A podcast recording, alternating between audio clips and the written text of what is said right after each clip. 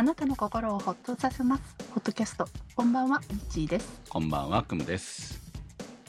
さあ、えーもう去年からスルスルスルスルってスルスル詐欺だったホットキャストのサイトのリニューアルをい やしました。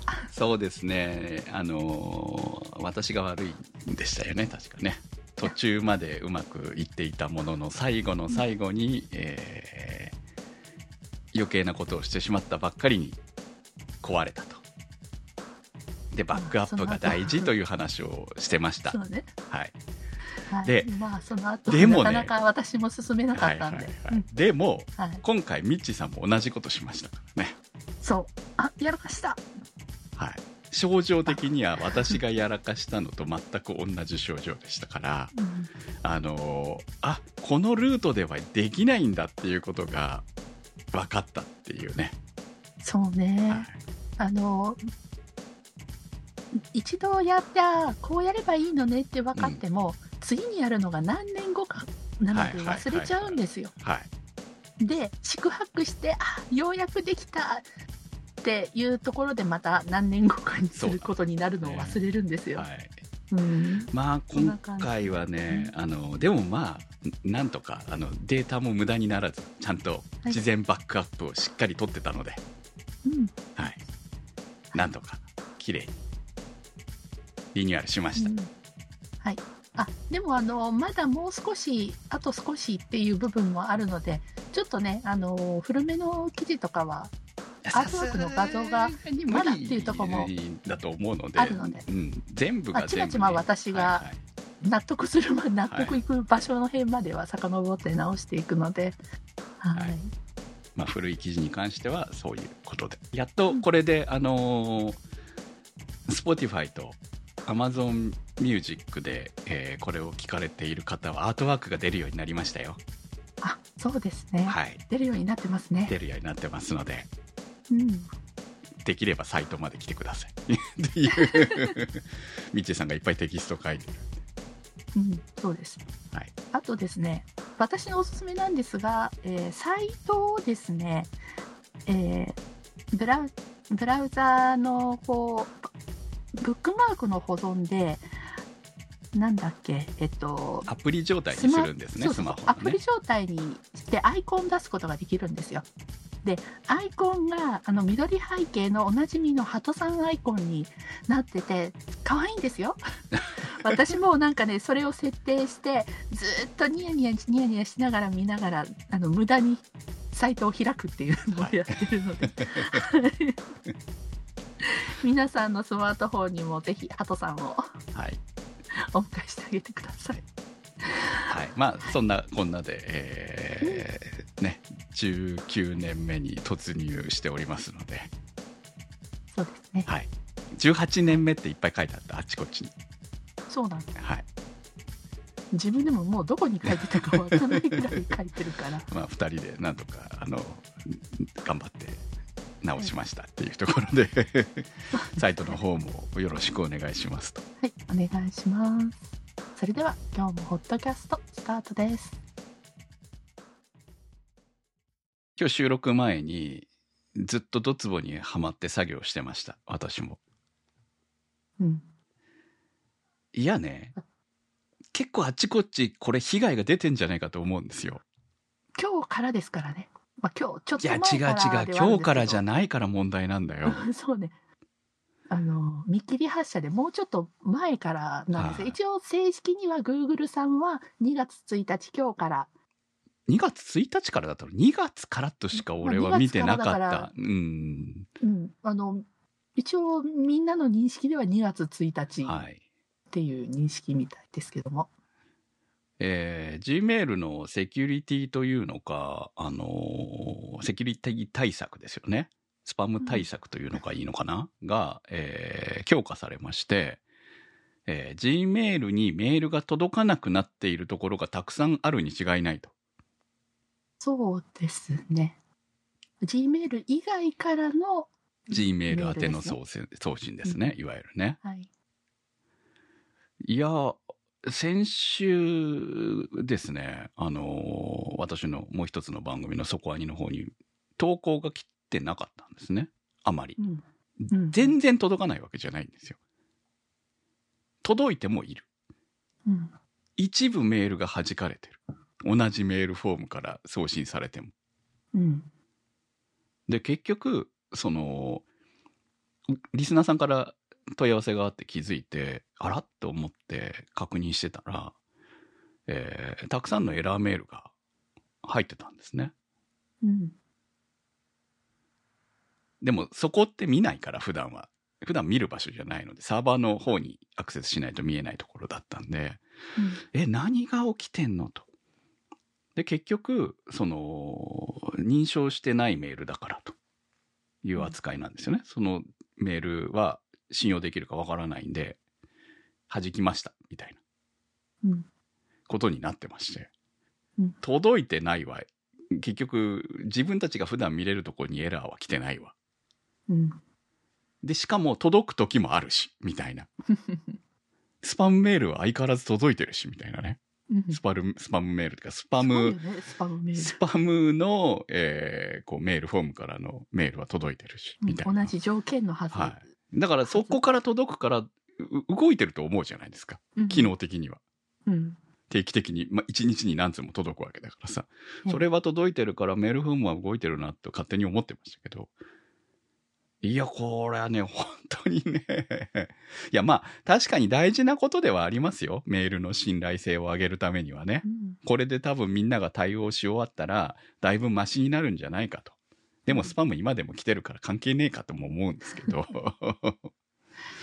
そうですねはい。とりあえずあのメールを送信する側 G メール以外のメール送信する人がその自分のメールのドメインがそのはいちゃんと要件を、あの G メールが求めてるセキュリティの要件を満たしているか、うんその設定ができているかっていうところがポイントなんですよね。そうですね。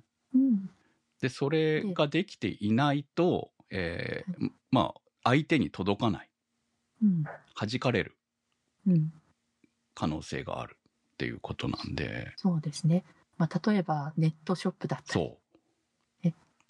まあ、あとは会社のメール。のやり取りだったり。うん。でも今 G メール使う人すごく多いですよね。仕事のメールとかでもね。そうですね。仕事のメールもうん G メールの人めっちゃ増えてむしろて。Gmail の方がうん便利だからえねえ。正直ね。ねもう昔ながらのドメインメール不便じゃないですか。うん、実際。まあ、スパムも多いし、その、いろんな詐欺メールも山ほど来るし、うんでも、えー、G メールだったら、ほぼ99%くらいの確率で、あの、いわゆる詐欺系のメールは弾いてくれますよね。うん。うん。まあ、この前久しぶりに銀行の詐欺のやつがスルーしてきたののを見かけました。びっくりしたぐらいです。うん。リンクは相変わらずインチキでしたけどね。その、飛ぶリンクは嘘のはいはい。詐欺リンクでしたけれども、うんまあ見た感じ、えー、りそな銀行だったかななんかうん銀行系の、まあ使ってない銀行なんでね、引っかかることはないですけれども、でもまあ、基本そういうメールは全部スパムフォルダに入るので、あんまり見る必要がなく、ないっていう安心感はあるんですよね。うん。Gmail 使ってるとメインで。うん。だからもう Gmail 様々だなと思っているとこういうことが起こるわけですよ。本当に。いや、なんか普通に、いつも来てるはずのメールも時々迷惑メールフォルダーに入るとか、はいはいメールのね、はいはい。は仕事をしてた、あの、うん会社であったので、うん。だからちょっと信用はならんな、どういう挙動をするか、うん G メールさんわかんないなっていうのはまあね。結構あったんですよね。あの、本当に同じドメインから送ってても G メールで受け取れないって言って、うんどうしてだみたいなはい。のもあって。そうんいやまあ昨年ぐらいからね、いろいろ問題は出てたんですよ。私も、あの、お仕事関係のところでね、うんその Gmail から送られ、Gmail にメールが届かないってやつですね。いわゆるね、うんショップ系の Gmail が届かないっていうところは起きてて、もう Gmail には Gmail で送ってくださいみたいな話をしてたんですけれども、最悪。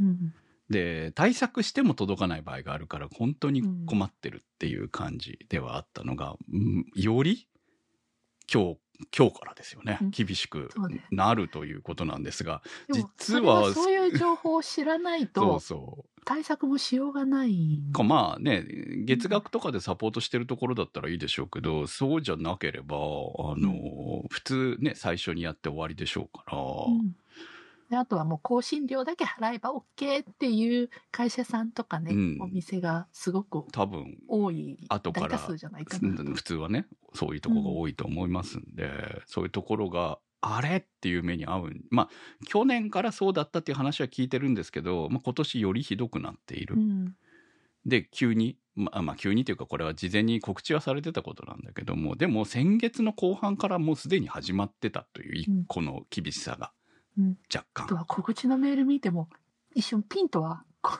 来ない。で私はね、知ってたんですよ。だから、あの、うん。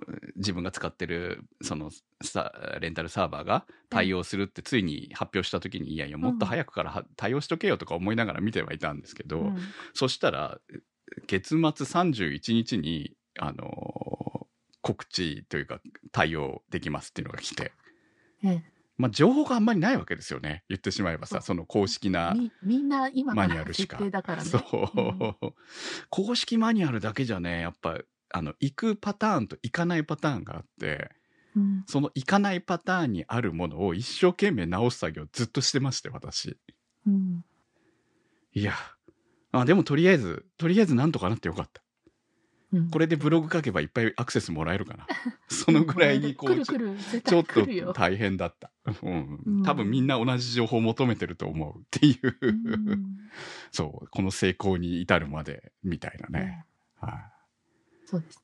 はい。いやいや、大変でした。うん本当に。でもまあ、とりあえず、あの、なんとかそれは通るようになったんで、よかったかなとは思いますけど、はて通るようになったから、本当に絶対来るのかって言っても、怪しいところがメールの怖さですよね。うんうんうん。そうですよね。うん。もう時代はメールじゃない。変えようよ。いろいろ新しいのに。メールじゃなかったら何になるか。いや、まあほら、企業系は別にメールじゃないのも増えてるわけじゃないですか。その、いろいろね。アプリの中でやるっていうのかな。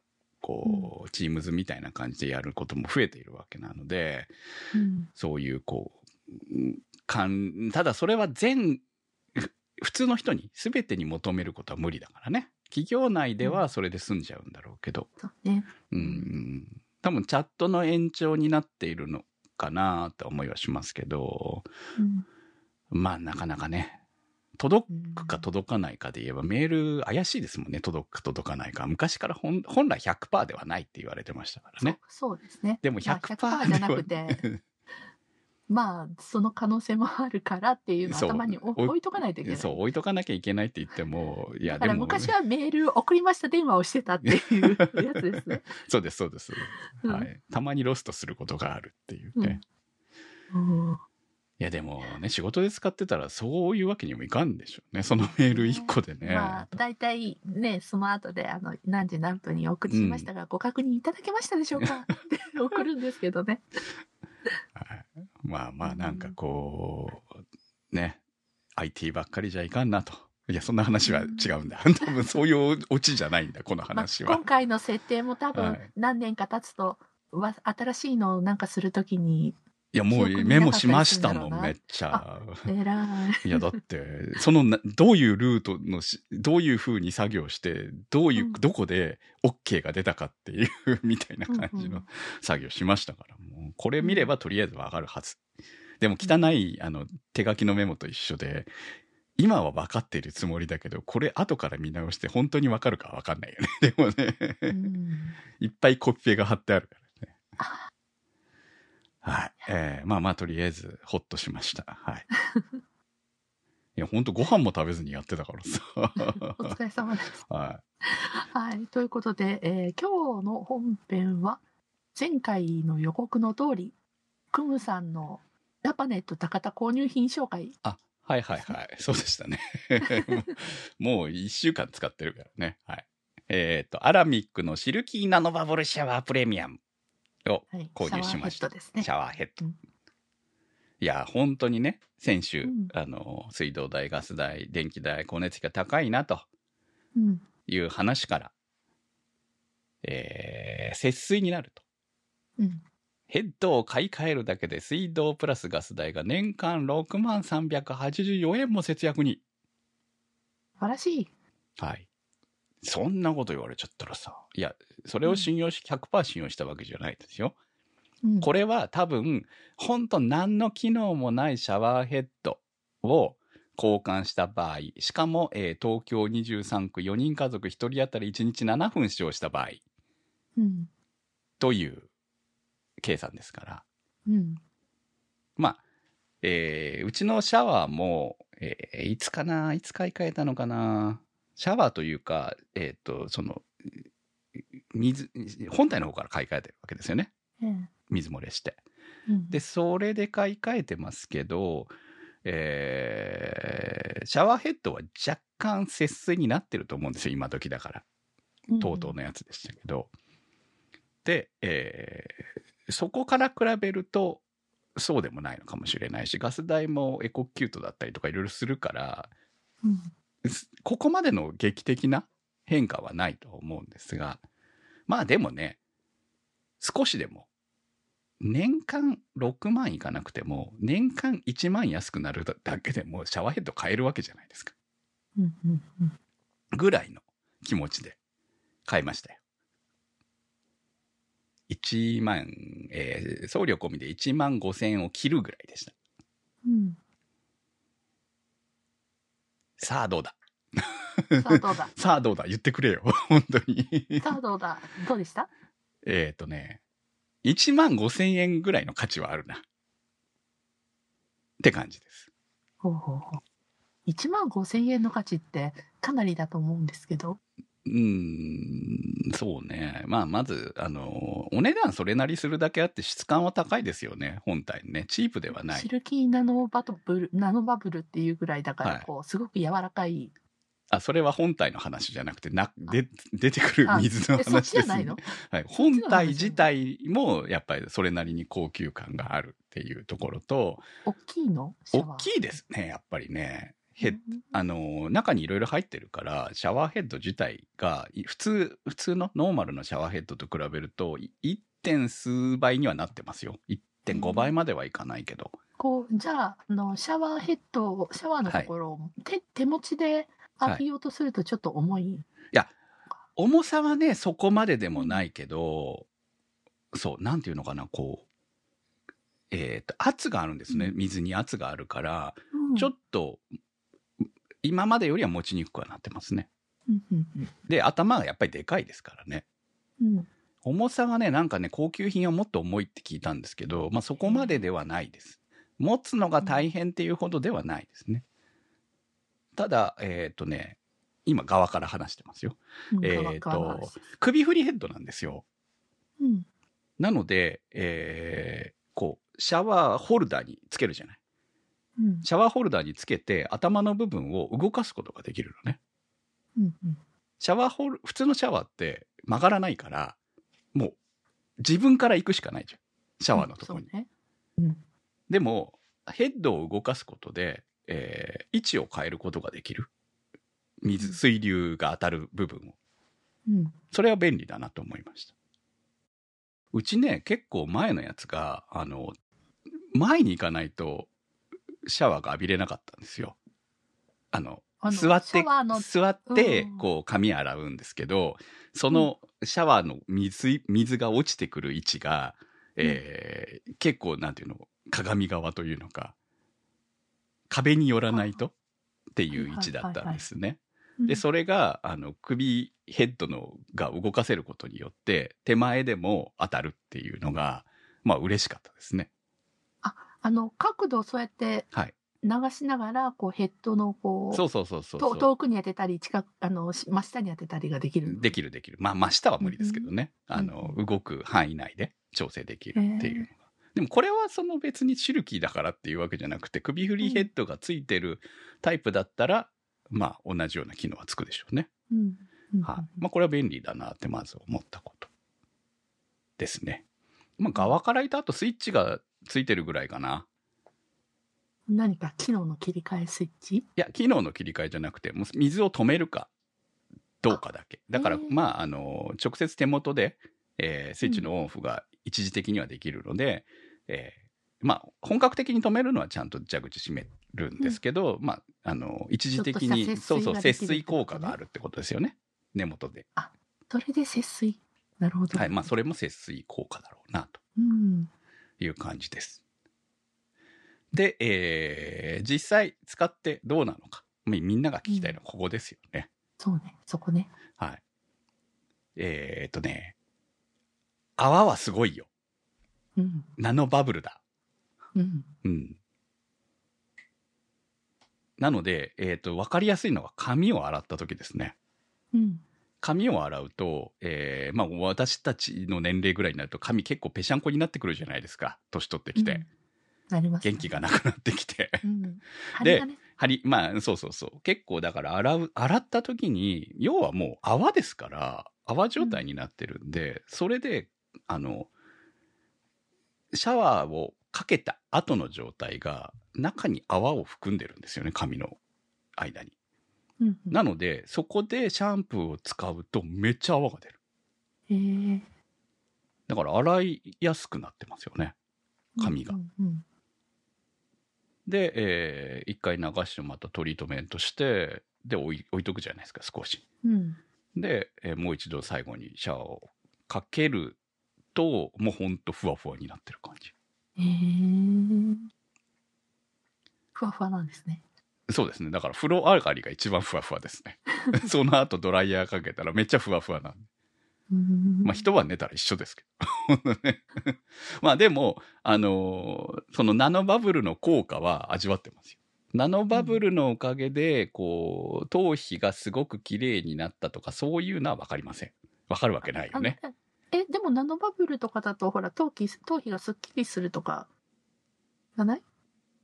うーん、でもさ、あの、よく映像で見るのは、こう、あれって実際にあの状態までシャワーを当て続けるわけじゃないですか。そんなに髪洗うときに美容室みたいにジャバジャバかけます？え、よ、夜洗いして。いやいやいやいや、あのやります、3分とか5分とかかけます？そうでしょ？うん。うん、だからまあ、その、ないわけじゃないんでしょうけど、別にもう年齢的に油っぽくもないので、その効果を実感できるほどではないですね。なるほど。気持ちはいいよ、だから。うん。うん。いやナノバブルって、やっぱりこう、毛穴まですっきりっていうのが、はい。でも毛穴がスッキリしたなって自分でわかります？ああ、なんとなく、なんとなく、そう。なんとなく。いや美容室とかは、体質その炭酸とかさ、いろいでろある、使ってあくれたりとそうね私か。も家で炭酸パックみたいなはいはい。それは気持ちいいじゃん、それはさ。うん。でもそれは毛穴がなのか炭酸の効果なのか分かんないじゃないですか。ああ、なるほどね。そう。結局ね、頭皮に炭酸つけりゃ、そりゃ、シュワってしますよ。シュワッとする。そう。気分的な問題と実際にその毛穴から汚れがそれでどれだけ出てるのかっていうのは、あの、よく美容室でさ、測ってくれたりとかするんで、洗った後にうんこんだけ出てますよっていうの、そういうのでも見ない限り分かんないだろうなと思うんですよね。なるほど。それが本当に、しかも落とすべきものなのかどうなのかもよくわからないしさ。うん、うん。うん。なあまりこう、シャンプーとかも使わない方が髪にはいいって言うじゃない？うんそうそうそ。そうう。まあだまあ、からさ。だから、うんだから、ちょっとできるだけ水で、まあ落ちるんならね、そうそうとは思いますけど。はあ、あと、なんか、おはり、お風呂上がりもポカポカしっとりって書いてありますけど。い、そうなんですええああ、夏場は実感できるのかな？だからシャワーをどれだけ浴びるかですよね、体でね。うん。そうね。そう。お風呂から上がるときに、まあ、バーって流しますけれども、それを実感できるほどシャワーを浴びてない。あかだから夏場とかだったらもうシャワーメインになるじゃないですか。うん。だったらわ味わえると思うんですよ。なるほそうどれぐらど。いシ私ャワーも結構シャワーがメインなしうんなんで。そうう。ちお風呂必ず入れてるんで、今の時期は特に。だからお風呂入って、シャワーはもう流すために使っている。感じなので、どうしてもその、うんまだちょっとそういう実感まではっていうそうですね。だから、メリットはありますよ。その、髪の毛で一番理解はしてますけどね、その、ナノバブルの。で、体に当てる部分でずっと同じ場所にずっと当てるってことはしないから、バーって流すだけだったら、そこまでかなって感じ。うーんえーまあ、ただ、その、気持ちいいんで、うんその部分は良かったかなっていうのところはありますね。ただ、えーっと、いくつか、えーいくつか、2つぐらいかな、難点もあって、これって仕組み上ね、なんで節水なのかの部分はあるに当たると思うんですけど、しえージャパネットの公式写真見たらわかるんですけど、うん。これって真ん中の方がナノバブルシャワーなんですね。で、周りは普通のシャワーなんですよ。あれ？そうなの？そうです。真ん中からナノバブルのこう流水みたいな感じで出るわけですね。ほうほうほうほうで、周りは、えー普通の穴が開いてる。うんで、その間は何もない。なるほど今写真を私見てますけど、はい。中あの中央に丸丸円円の部分に細かい穴が開いてて、はい。であと外周にそうですあ。の穴が開いてるのが外周が普通の水なんですねじゃあ。多分ね。はい。うんうんなのであそ、の間は間は出ない、ないんですよ。うんあったかな？あってもね、あのーうんあのちょびちょびちょびっと穴がうそうそう、それぐらいだと思うんで飛び飛びにあ、る確かなかったと思うんですけど、そう一。周なんかあるよ。うん、そのぐらいです。うんだから、メインは、その水流の部分の真ん中なんですよね。だから、それ以外の部分って、あの、見た目ありそうに見えるけど、実はないみたいな感じなわけですよ。うんうんうんで、まあ、その分で水を節約してるわけですね。言ってしまえば。そうですね。はいあとその分真ん中のうん。あの部分に水流を与える。そうそうそう。当てられる。るうん。っていう部分で、あれ水少ねえなっていう感じはあります。やっぱり少ない感はあるんだ。少ない感はありますね。ほら、い今までのシャワーの感覚からいくと。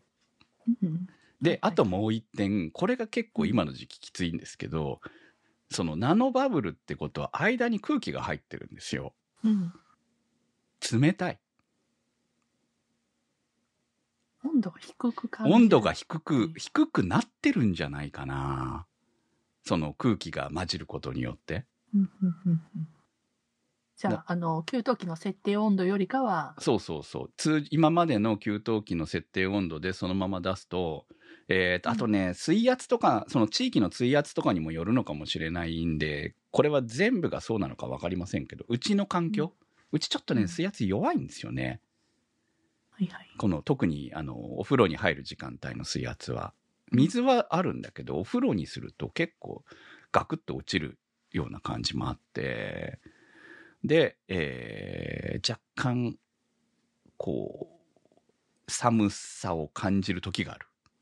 あーなんかお風呂って元栓みたいなとこでなんかはいはいちょ。っと抑えめに設定してあるあーそうですね。はいはいはいはい。ううちの実家はそれで父が全力解放してるから、はい。もうなんかシャワーに当て続けられないぐらいのすごい水圧に。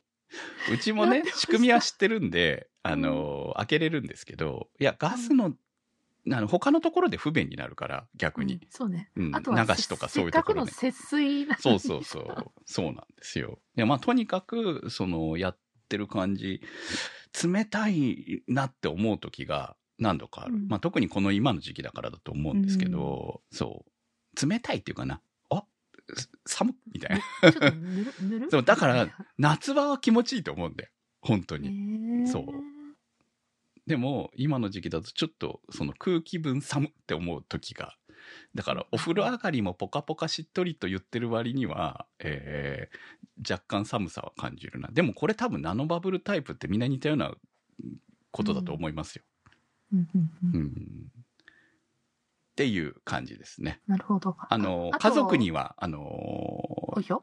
好評です。娘と妻には好評なので、だジから、まあャパネットのサイトのはいお客様の声に顔がツルツルにって書いてあるんですけど、どんだけ顔に当てるんですか、この人は。本当に。そこがわかりませんよ、私ね。顔がツルツルになるほど当て続けるかっちゅう。あの、洗顔クリームで顔を洗う人が洗顔クリームをつけずにシャワーだけで顔を洗ったら、はいはい。クリームをつけた時と同じくらいに顔がツルツルになるよ驚きました。ああ、だから例えばさ、化粧してるような人だったら、落とすのに時間かけるじゃあないですか。だ男性、え60代男性。えもったいないが先に来ちゃうもん、もう。それだけこう、シャワーを顔に当ててる。一体どのぐらいなんでしょうね。そう、だからどのぐらいなのかを知りたいよ、逆に言うと。うん。いや、こんだけ言ってますけど、不満はないですよ。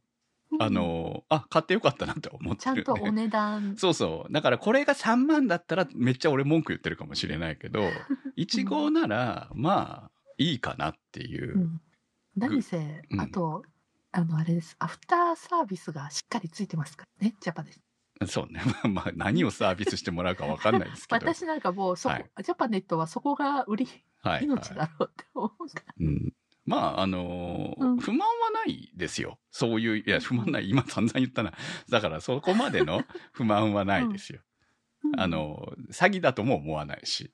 うん、なんとなく納得できるなって、その節水の仕組みも納得な納得できるし、寒いのも、その、そういう仕組みだから、それは多少寒いよねって思うとかいうのも、それは空気が入ってるからだし、でもその分のメリットはちゃんと、あの、髪洗う時に一番思うので 気持ちいいんで、もうこれだけで、あの、うんこの値段出してもよかったかなとは思いますよね。うんだから節水効果は正直わかりません。だからまだ始めたばっかりだから。うん、うん。これで節水効果がちゃんとあれば、まあ特に夏場なんかは、現れるんじゃないかなと思いますけどね。そうね。う。うんん、ただ、あのー思いますけど、ここまで出さなくても、えー国内メーカーで他にも1万円ぐらいで、ありはするん。ですよ。今、節水タイプとかいろいろ。うん。ありますね。そう。もうたくさんありすぎて逆にどれ選べばいいかわかんないって感じの。うん、まあナノバブルとまでは言わないけどバブルシャワー的なやつとかあのん。切り替えができるやつとか、いろいろそういうのもあるので別にその辺でもあのつなげるのが大変とかそういうのがなければうん。ジャパネットで買うメリットってこう接続とかでも困っても相談できたりとかそういうメリットもあると思うんですけど、うんまあ自分でできる人はですね。問題ないんじゃないのかなと。一応大体どんな商品もあのアダプターはついてるんでうちもアダプターはいらなかったですけどね、とうとうだったんで、そのまま外してつなげるだけでしたけれど。うん。だからもうまあ安いのでもいいんじゃないって思ったよ、うん。その側が豪華じゃなくて、えー9000円ぐらい出して。うん買うのもありなんじゃないですかねとは思いました。仕組み的には多分どれも似たような仕組みを持っててそれが、えー合成なのかどうなのかとかさ首振りがついてるついてないとかさ。そうね。そんなとこなのかなとは思うし。うん。あとはまあ水の塩素を取るためにこう中にフィルターとかついてるやつもありますけどそれは交換が必要ですからね定期的にね。うん。